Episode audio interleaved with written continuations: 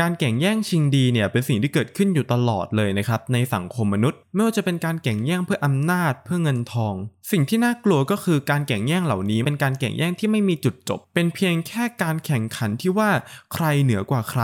แต่คนเหล่านั้นไม่เคยตั้งจุดประสงค์ที่ชัดเจนกับตัวเองเลย ท้ายที่สุดแล้วก็เป็นการแข่งขันที่ไม่มีวันจบ เป็นการทำลายตัวเองซ้ำแล้วซ้ำเล่า เหตุการณ์แบบนี้เราสามารถนิยามได้ว่า rat race นะฮะหรือว่าการแข่งขันของหนูแบบแปลตรงตัวนะครับ มีคนมากมายนะฮะถามขึ้นมาว่าเราจะสามารถออกจาก rat race ได้ยังไงนะครับ แล้วก็มีคนมากมายที่บ่นว่า ตอนนี้เราติดอยู่ในภาวะของการ rat race แล้วใช่ไหม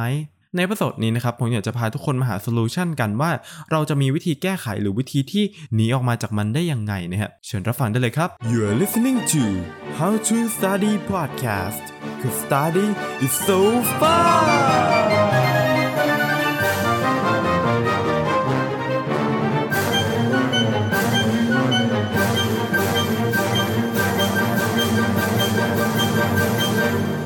สวัสดีคุณผู้ฟังทุกท่านนะครับ ยินดีต้อนรับเข้าสู่ How to Study Podcast กับผมโนเบลนรเศษนะฮะ วิธีการที่เราจะสามารถหลุดออกไปจากวัฏจักรนี้นะครับหรือหลุดออกไปจากการ rat race ได้เนี่ยนะครับ solution ที่ผมนำมาฝากวันนี้มีอยู่หลักๆ 3 ข้อครับ ข้อแรกคือเราต้องทำความเข้าใจก่อนว่า อะไรคือสิ่งที่ทำให้เราเนี่ยยังติดอยู่ในนี้นะครับเหตุผลมันคืออะไรนะครับซึ่งจริงๆแล้วเนี่ยนะฮะเหตุผลมีหลายข้อมากนะครับยกตัวอย่างเช่น ความกลัวนะครับกลัวในสิ่งที่ไม่รู้ไม่รู้ว่า ถ้าเกิดเราปล่อยงานนี้ไปจะมีงานอื่นที่ให้เราทำหรือเปล่านะครับไม่มีข้อมูลที่จะมาสนับสนุนการตัดสินใจของตัวเองที่มากเพียงพอนะครับหรืออาจจะเป็นเพราะตำแหน่งในหน้าที่การงานที่เราคิดว่าเฮ้ยเราทำที่นี่มา 10 ปีแล้วเราไปเริ่มใหม่เนี่ยเราไม่รู้ว่าเราจะทำได้ดีหรือเปล่า มันจะเป็นการตัดสินใจที่ถูกต้องหรือเปล่า แม้ว่าเหตุผลจะเป็นอะไรนะครับแต่ว่าเหตุผลเหล่านั้นเนี่ยมักจะมีสิ่งหนึ่งที่เหมือนกันเสมอ และสิ่งนั้นก็คือเงินนั่นเองครับ เรามาเริ่มข้อแรกกันดีกว่านะครับ ก็คือการกลัวนั่นเองนะครับเราเรียกว่าฟัดก็ได้นะครับ F U D fear uncertainty แล้วก็ doubt นะฮะ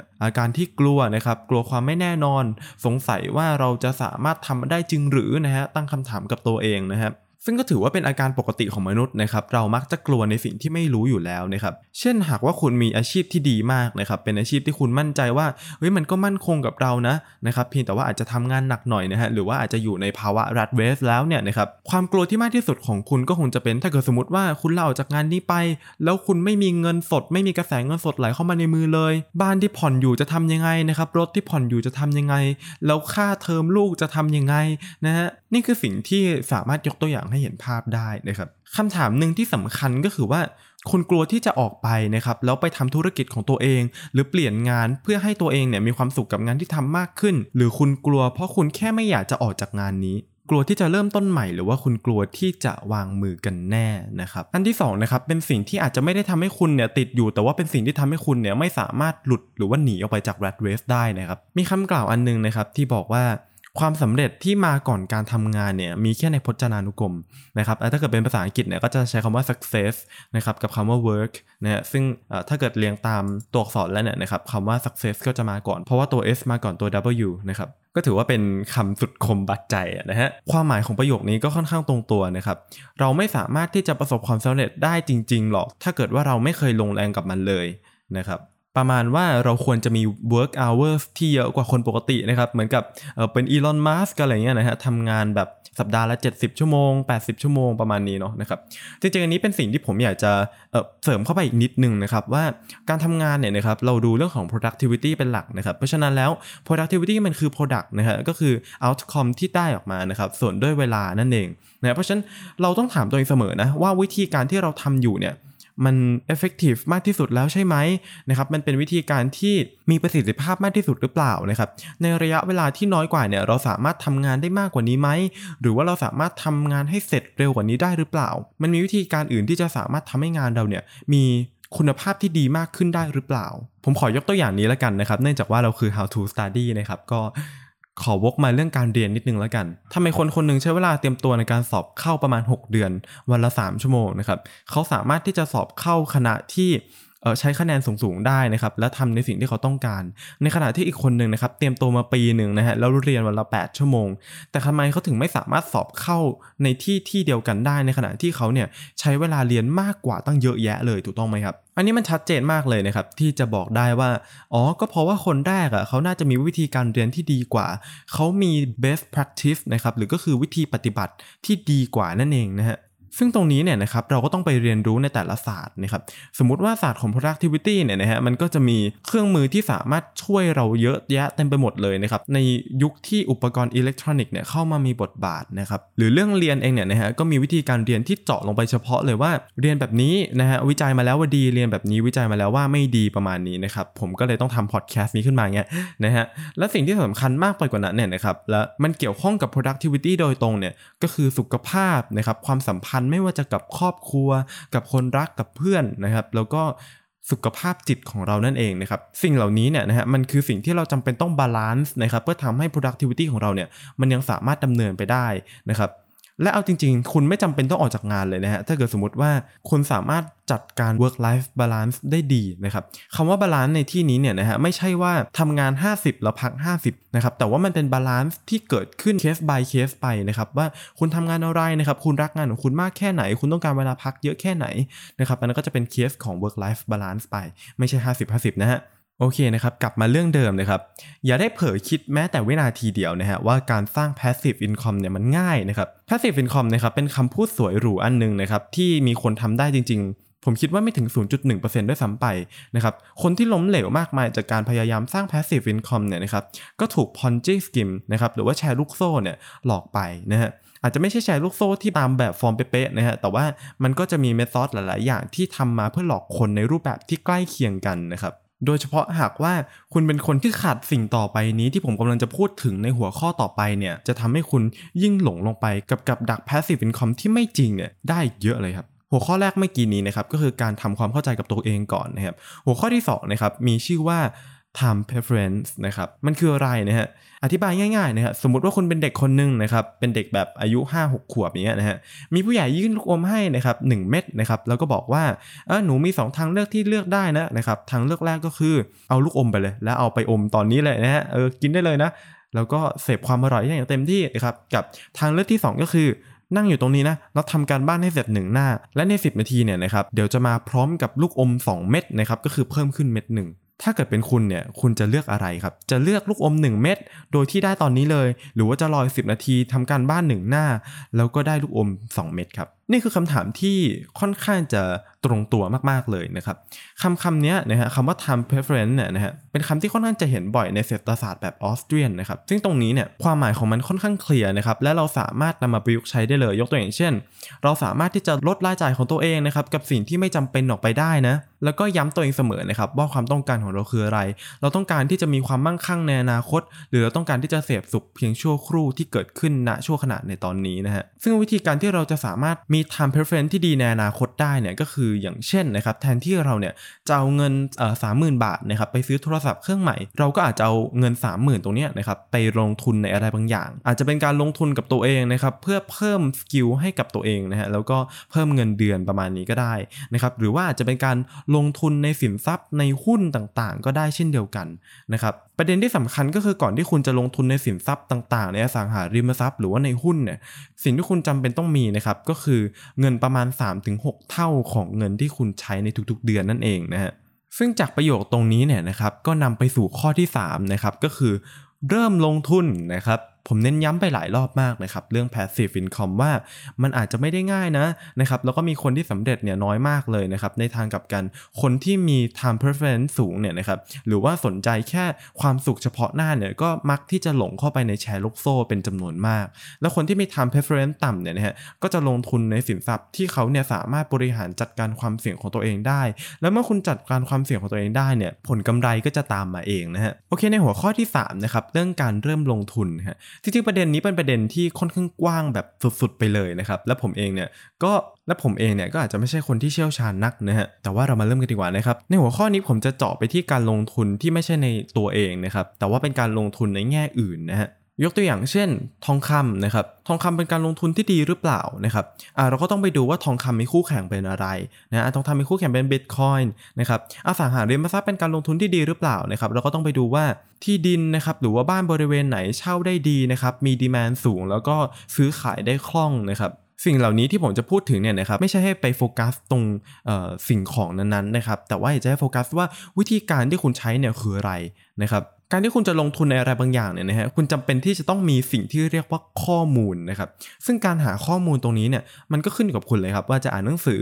จะอ่านข่าวนะครับหรือว่าจะอ่านจาก Facebook YouTube อย่างเงี้ยนะครับก็มีหมดเลยถูกต้องไหมครับ แล้วก็อย่าลืมนะครับสิ่งที่สำคัญที่สุดคือการหมั่นเช็คนะครับว่าความคิดของเราเนี่ยถูกต้องแล้วใช่ไหมวิธีการที่เราทำอยู่ถูกต้องหรือเปล่านะครับลองถามตัวเองย้ำๆนะฮะว่าเราสามารถที่จะ productive ได้มากกว่านี้หรือเปล่านะครับ ก็มีประมาณนี้นะครับสำหรับ 3 ประเด็นนะครับ มีโบนัสอันนึงนะครับที่ผมเนี่ยอยากจะพูดมากๆเลยนะครับแล้วก็เป็นประเด็นที่มีการพูดถึงน้อยมากนะครับในบทความที่ผมพยายามไปรีเสิร์ชมาเนาะนะครับปกติเวลาผมทำพอดแคสต์เนี่ยนะฮะก็จะมีอย่างน้อย 5 เว็บไซต์นะครับที่ผมเปิดผ่านๆเพื่อดูว่าเฮ้ยเขาพูดถึงอะไรกันบ้างในหัวข้อที่ผมกำลังจะนำมาทำพอดแคสต์นะครับซึ่งก็ค้นพบว่าหัวข้อที่ผมเนี่ยอยากจะมอบให้กับคุณผู้ฟังที่ฟัง How to Study เนี่ยนะฮะเป็นหัวข้อที่ไม่มีเว็บไซต์ไหนพูดถึงเลยนะครับ จริงๆ การแข่งแย่งชิงดีเนี่ยนะครับก็มีอยู่กับสังคมมนุษย์มานานมากๆแล้วนะครับ แต่มันเพิ่งเริ่มที่จะมีเยอะนะครับ ในศตวรรษที่ผ่านมาประมาณสักร้อยปี 200 ปีเนี่ยนะฮะมันเริ่มที่จะอินเทนส์มากขึ้นเรื่อยๆนะครับคนเริ่มที่จะทำในสิ่งที่พวกเขาไม่ต้องการ เพื่อได้รับการยอมรับจากคนอื่นมากขึ้นนะครับเด็กๆ ที่จำเป็นต้องกดดันตัวเองเพื่อให้พ่อแม่ ให้สังคม ให้เพื่อนฝูงยอมรับ เพื่อสอบเข้าแพทย์ สอบเข้าวิศวะ หรือว่าทำในสิ่งที่เขาเนี่ย ไม่ได้อยากทำท้ายที่สุดแล้ว เขาก็ต้อง drop ออกมาจากการเรียนในมหาลัยนะครับ หรือก็อาจจะจบมาแล้วก็ทำงานนะครับ เป็นบุคลากรที่ไม่มีคุณภาพนะครับ ที่ไม่มีคุณภาพเนี่ยไม่ใช่ว่าเขาผิดนะครับ แต่เขาไม่ได้อยากทำต่างหาก แต่ว่าเขาโดนบังคับให้ทำนะฮะ ซึ่งท้ายที่สุดแล้ว มันล้วนแล้วแต่เป็นผลเสียให้กับสังคมมนุษย์โดยรวมนะครับ ทีนี้มาสู่ประเด็นของผมดีกว่านะครับ สิ่งที่ผมอยากจะมอบให้กับคุณผู้ฟังเนี่ยนะฮะ ก็คือ หากว่าเรามาดูต้นเหตุของประเด็นทั้งหมดเนี่ยนะครับสิ่งนั้นเนี่ยก็คือเงินนั่นเองนะครับผมพูดถึงคำว่ารายได้ พูดถึงคำว่าเงินหลายรอบมากในประสดนี้นะครับเงินคืออะไรนะครับ อธิบายง่ายๆเนี่ยนะครับเงินก็คือสินค้าชนิดหนึ่งนะครับที่มีความต้องการสูงนะครับเป็นสินทรัพย์ที่มีความคล่องตัวสูงมากนะครับและเราเนี่ยก็ใช้กันเป็นเหมือนกับตัวกลางนะฮะขอโน้ตไว้นิดนึงนะครับการมองว่าเงินเป็นสินค้าเนี่ยนะฮะเป็นสิ่งที่สามารถทำได้นะครับในแนวความคิดของออสเตรียนนะครับซึ่งก็จะต่างกับเคนเชียนหรือว่าเป็นเศรษฐศาสตร์ที่เราเรียนกันในระดับมหาลัย หรือว่าเรียนกันในระดับมปลายนะครับเดี๋ยวไว้มีโอกาสผมจะมาเล่าให้ฟังนะครับว่า 2 แบบนี้ต่างกันยังไงนะครับซึ่งส่วนใหญ่แล้วเนี่ยเราก็จะได้มันมาจากการที่เราเนี่ยไป provide ผลประโยชน์อะไรบางอย่างให้กับคนอื่นๆ ในสังคมนะครับแลกมาด้วยเงินนะครับซึ่งเป็นภาชนะที่เอาไว้ใช้เก็บความสามารถคูณเวลานะครับความสามารถในที่นี้ก็จะขึ้นอยู่กับว่าในช่วงเวลานั้นเนี่ยนะครับดีแมนของตลาดเป็นยังไงด้วยนะฮะทีนี้ปัญหาที่ตามมาก็คือว่า ภาชนะที่เราใช้ในการเก็บเวลาคูณความสามารถของเราเนี่ยนะครับหรือว่าเงินของเราเนี่ยเราเก็บไว้ในเงินแบบไหนนะฮะ แน่นอนว่าการเก็บเงินในทุกวันนี้เนี่ยนะครับเราเก็บความมั่งคั่งของเราเนี่ยได้หลายรูปแบบมากเลยนะครับจะเป็นอสังหาก็ได้ จะเป็นทองคำก็ได้นะครับ จะเป็นบิตคอยน์ก็ได้นะครับ หรือว่าหรือหลายๆ คนอาจจะไป prefer เป็นคริปโตเคอเรนซีตัวอื่นๆ ที่ไม่ใช่บิตคอยน์ก็ได้เช่นเดียวกันคำถามก็คือว่าทำไมผมถึงไม่ได้พูดถึงเงินสดหรือว่า fiat เลยนะครับ ขยายความกันนิดนึงนะครับ หลายๆ คนอาจจะยังไม่รู้จักคำว่า fiat นะครับ fiat ก็คือสกุลเงินที่เราใช้กันอยู่ทุกวันนี้แหละนะครับบาทไทย หยวนจีน ดอลลาร์สหรัฐนะครับอธิบายให้ลงลึกมากไปอีกเนี่ยนะฮะ fiat ก็คือสกุลเงินที่สามารถสร้างขึ้นโดยที่ไม่จำเป็นต้องมีสินทรัพย์อย่างเช่น ทองคำนะครับหรือสินทรัพย์ที่เป็น hard asset เนี่ยมา back ด้านหลังนะครับ ปัญหาที่เราเจอกันในทุกวันนี้เนี่ยนะครับที่สังคมเข้าสู่ rat race กันมากขึ้นเนี่ยเหตุก็เกิดมาจากการที่เรามีเงินที่ไม่ดีนะครับทำไมผมถึงพูดแบบนี้ เราลองย้อนกลับไปในช่วงวัยเด็กของเรานะครับที่เเราเห็นคุณปู่เล่าเรื่องให้เราฟังนะครับคุณปู่เล่าให้ฟังว่า โอ้ตอนเด็กๆปู่นะทำงานน่ะหนึ่งคนเลี้ยงคนทั้งบ้าน 8-9 คนเลยนะ่ะนะครับคำถามคือสิ่งเหล่านี้มันเป็นไปได้ไหมในยุคนี้นะครับคำตอบง่ายมากเลยว่า ไม่ได้ครับหนึ่งคนเลี้ยงคน 8 คนเป็นเรื่องที่แทบเป็นไปไม่ได้เลยนะฮะเพราะอะไรนะครับสิ่งเหล่านี้นะครับล้วนแล้วแต่เกิดมาจากการที่ทรัพยากรต่างๆ ในสังคมเนี่ยมันมีราคาสูงขึ้น และราคาที่สูงขึ้นเหล่านี้เนี่ยนะครับก็มีคนบางกลุ่มนะฮะที่ได้ประโยชน์จากมันหมายความว่าในสังคมที่เราอยู่เนี่ยนะครับมันเกิดการแทรกแซงทางเศรษฐกิจมากมายเลยนะครับทำให้กลไกตลาดเนี่ยนะฮะไม่เป็นไปอย่างที่มันควรจะเป็น นะครับชาวนาปลูกข้าวนะครับไม่ได้หวังที่จะสร้างอะไรให้กับสังคมจริงๆนะครับไม่ได้หวังว่าคนจะมาซื้อข้าวเขาด้วยราคาตลาดจริงๆนะครับแต่ว่าหวังว่าปลูกข้าวไปเพื่อที่จะได้เงินประกันข้าวจากรัฐบาลนะครับนี่คือสิ่งที่อันตรายมากนะครับในระบบเศรษฐศาสตร์ที่เราใช้กันทุกวันนี้นะครับมันคือระบบที่เข้าไปแทรกแซงกลไกตลาดที่ควรจะเป็นไปตามความต้องการของผู้คน แล้วก็จำนวนของ supply ที่มีอยู่ในณขณะนั้น การกระทำแบบนี้เนี่ยมันทำให้สังคมมนุษย์เนี่ยนะครับลดทอนคุณค่าหลาย ๆ อย่างลง ยกตัวอย่างเช่นแมคโดนัลล์นะครับแมคโดนัลล์เนี่ยนะครับมีคนบอกว่าเงินเฟ้อปีหนึ่ง20%ต่อปี 30%ต่อปี งั้นทบกันเป็น 10 ปีเนี่ยนะฮะมันก็ต้องเฟ้อขึ้นโอ้โหเยอะแยะเลยถูกต้องไหมครับ แล้วทำไมราคาของแมคโดนัลล์ถึงไม่ค่อยเพิ่มขึ้นเลยนะฮะ คำตอบซิมเปิลมากเลยนะครับ เพราะว่าต้นทุนการผลิตที่ต่ำลงเนี่ยไม่จำเป็นว่าเขาจะต้องไปเพิ่มราคาสินค้าเพื่อเพิ่มกำไร แต่เขาสามารถที่จะลดต้นทุนในการผลิตได้นะฮะท้ายที่สุดแล้วเนี่ยนะครับคุณภาพอาหารที่เราทานกันอยู่ทุกวันนี้เนี่ยนะฮะก็จะมีคุณภาพที่ลดลงไป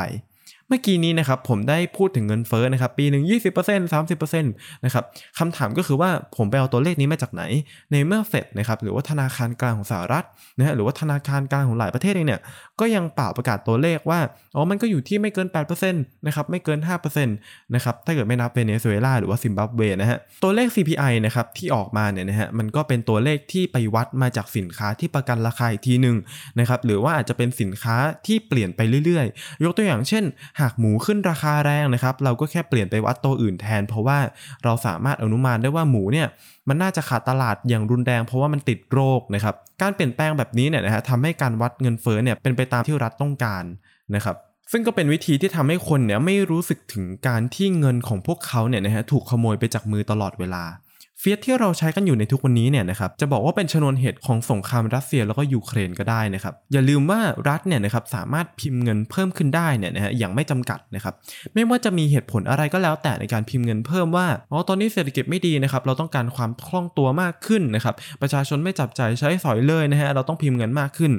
ท้ายที่สุดแล้วเนี่ยเราแค่ต้องไปดูเองว่าเงินที่พิมพ์เหล่านั้นเนี่ยนะครับเขาเอาไปใช้ทำอะไร เราก็จะเห็นว่าเงินส่วนใหญ่จะถูกใช้ไปกับกองกำลังทางการทหารนะครับอันนี้คือสิ่งที่เกิดขึ้นในสหรัฐนะครับแล้วก็มีเงินบางส่วนที่ถูกใช้ไปกับสื่อกระแสหลักนะครับสิ่งนี้ก็เลยทำให้สื่อเนี่ยนะฮะถูกควบคุมโดยรัฐบาลอีกทีหนึ่งนะครับและเป็นเส้นทางที่ง่ายมากที่จะสามารถทำ propaganda ได้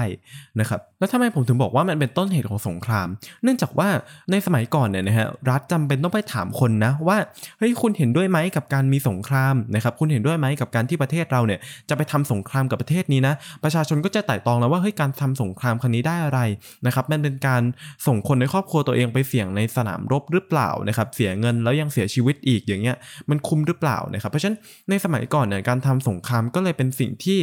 ไม่สามารถเกิดขึ้นได้หากว่าไม่ได้รับการอนุมัติจากประชาชน เพราะว่าอะไรเพราะว่าเขามีเงินที่ไม่ได้มาจากรัฐบาลนั่นเอง เงินที่รัฐสามารถผลิตเพิ่มได้เนี่ยนะครับทำให้เขาไม่จำเป็นต้องมาถามประชาชนว่า คุณอยากจะให้เราไปร่วมรบด้วยหรือเปล่า คุณสามารถลงขันกันมาได้นะนะครับเขาก็แค่พิมพ์เงินเพิ่มเท่านั้นเองนะครับและนี่คือสาเหตุหลักเลยที่สงครามสามารถเกิดขึ้นได้ เนื่องจากว่ารัฐมีเงินทุนที่สามารถพิมพ์เพิ่มขึ้นเองได้ โดยที่ไม่ต้องได้รับการอนุญาตจากประชาชนนะครับทีนี้กลับไปสู่ประเด็น rat race ของเรานิดนึงนะครับ จากที่ผมได้อธิบายมาเนี่ยนะฮะก็จะสังเกตเห็นว่าภาชนะเก็บเวลาที่เรียกว่าเงินของเราเนี่ยมันรั่วไหลตลอดเวลาเลย นะครับเราไม่สามารถที่จะเก็บเงินนะครับแล้วก็ใช้ในอีก10 ปีข้างหน้าได้ ด้วยอำนาจในการซื้อขายที่เท่าเดิมนะครับเราเรียกภาษาอังกฤษว่า purchasing power นะครับเนื่องจากว่าเงินจำนวนเท่าเดิมเนี่ยนะครับมันมีค่าที่น้อยลงไปตลอดเวลาจากการที่รัฐสามารถพิมพ์เพิ่มขึ้นได้อย่างไม่จำกัดคุณภาพชีวิตของเราเนี่ยนะครับก็ลดลงตลอดเลยนะครับไม่ว่าจะเป็นคุณภาพในด้านอาหารนะครับ เนื่องจากว่า นายทุนใหญ่ๆเนี่ยนะฮะก็เป็นคนที่ต้องการที่จะรักษาความมั่งคั่งของตัวเอง เพราะฉะนั้นเขาก็จะค่อนข้างทำตามรัฐบาลนะครับหมายความว่าหากรัฐต้องการปกปิดตัวเลขเงินเฟ้อเนี่ยสิ่งที่เขาสามารถทำได้ก็คือพยายามทำให้ราคาอาหารเนี่ยนะฮะมันอยู่เท่าเดิม แต่ว่าลดทอนคุณภาพลง ส่งผลทำให้คุณภาพอาหารโดยรวมเนี่ยนะครับแย่ลงนะฮะและท้ายที่สุดแล้วเนี่ย คนที่บาดเจ็บคนที่ป่วยเป็นโรคสมัยใหม่ก็มีมากขึ้นนะครับเมื่อก่อนเนี่ยไม่มีอยู่นะนะฮะโรคมะเร็งเป็นสิ่งที่เกิดขึ้นน้อยมากนะครับโรคเบาหวานเป็นสิ่งที่แทบจะไม่เคยเกิดขึ้นเลยด้วยซ้ำแม้ว่าในสมัยโบราณเนี่ยนะฮะคนจะกินของหวานกันเยอะก็จริง นะครับสิ่งเหล่านี้นะครับมันล้วนแล้วแต่มาจากการที่อาหารในแต่ละมื้อที่เรากินมีคุณภาพลดลงนะฮะและอีกสาเหตุหนึ่งนะครับก็คือการที่เราเนี่ยนะฮะกินกันได้หลายเวลานะครับอันนี้จะเป็นอีกประเด็นหนึ่งแล้วนะครับก็จะเป็นประเด็นของการทำ IF นะครับเป็นในสิ่งหนึ่งที่ผมคิดว่าเออเป็นวิธีที่ดีมากในการจัดการกับปริมาณอาหารนะฮะที่เรานำเข้าไปสู่ในร่างกายนะฮะคือการที่เรามีสุขภาพดีเนี่ยนะฮะมันก็ต้องมีการนอนการออกกำลังกายนะครับและที่สำคัญเนี่ยก็คือการทานอาหารนะฮะมันคือการนำของเข้าร่างกายเนาะเพราะฉะนั้นสองสิ่งที่สำคัญนะครับที่จะทำให้มนุษย์โดยรวมเนี่ยนะครับมีสุขภาพที่ดีขึ้นทั้งสังคมได้เนี่ยก็คือคุณภาพอาหารที่ดีนะครับแล้วก็วิธีการทานอาหารในจำนวนที่เหมาะสมนั่นเอง ลองไปศึกษาเพิ่มเติมกันดูได้นะครับ intermittent fasting นะครับกลับมาสู่เรื่องเดิมนะครับภาชนะเก็บเวลาของเรานั่นเองนะครับ ภาชนะที่เราใช้ในการเก็บเวลาคูณความสามารถ แล้วเราถูกสอนมาตั้งแต่เด็กคือเงินนะครับเเก็บเงินสดนะนะครับเดือนละ 1,000 เดือนละ 2,000เนี่ยโอ้มันได้ตั้งเท่าไหร่นะครับสมมติว่าเราก็จะเคยเห็นกุศโลบายนะครับที่บอกว่าเก็บเงินสดวันละ 10 บาทนะนะครับปีหนึ่งเนี่ยก็มีตั้ง 3,000 กว่าบาทเลย หรือว่าเก็บวันละร้อยหนึ่งนะฮะหรือว่าเก็บแต่แบงค์ห้าสิบนะครับสิ่งเหล่านี้ล้วนแล้วแต่เป็นกุศโลบายที่รัฐสร้างขึ้นมานะครับและมันเป็นดาบสองคมนะครับ ข้อดีคือมันเป็นการฝึกนิสัยในการเก็บเงินและเก็บออมของเด็กนะครับ ข้อเสียคือมันเป็นการเก็บเงินสด มันเป็นการเก็บ fiat currency นั่นนั่นคือข้อเสียนะครับเพราะฉะนั้นอ้าวแล้วถ้าเกิดสมมติว่าเราไม่เก็บเงินสดในไว้ในบัญชีเนี่ยแล้วเราจะเก็บอะไรนะครับ อันนี้คุณก็ต้องลองไป research เพิ่มเติมดูแล้วนะครับ ว่าคุณจะเก็บเป็น store of value แบบไหนนะครับ จะเก็บเป็นอสังหาไหม จะเก็บเป็นทองคำหรือว่าจะเก็บเป็น bitcoin นะครับ ถ้าเกิดไว้มีโอกาสใน episode หน้าๆเนี่ยนะครับผมอยากจะมาคุยเรื่องนี้กันนิดนึงแล้วกันนะครับแล้วก็ขอโน้ตไว้นิดนึงนะฮะว่าผมเป็นคนหนึ่งที่ค่อนข้างเชื่อมั่นในบิตคอยน์มากนะครับแล้วก็คิดว่ายังไงยังไงเนี่ยนะฮะคุณสมบัติในการเป็นเงินของบิตคอยน์เนี่ยดีกว่าทองคำแน่นอนเลยนะฮะเดี๋ยวไว้มาขยายความให้ฟังนะครับว่าทำไมผมถึงคิดแบบนั้นนะครับและมีเหตุผลอะไรมาสนับสนุนแนวความคิดแบบนั้นนะครับ episode นี้ก็ค่อนข้างจะยาวแล้วนะฮะก็ขอให้ทุกคนมีความสุขกับชีวิตนะฮะแล้วก็ หลุดออกมาจาก rat race ได้นะครับ แล้วก็มีสิทธิ์ที่จะสามารถไล่ตามความฝันของตัวเองได้นะฮะ โอเคนะครับผมใน episode นี้ก็ต้องขอตัวลากันไปก่อนนะครับ เจอกันใหม่ใน episode หน้าทุกวันอังคารและทุก streaming platform ที่คุณฟังพอดแคสต์นะครับ เจอกัน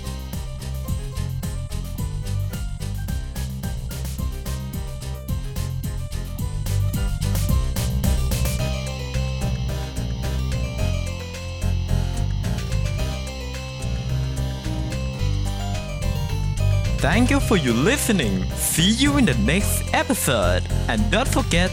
to have fun with your study.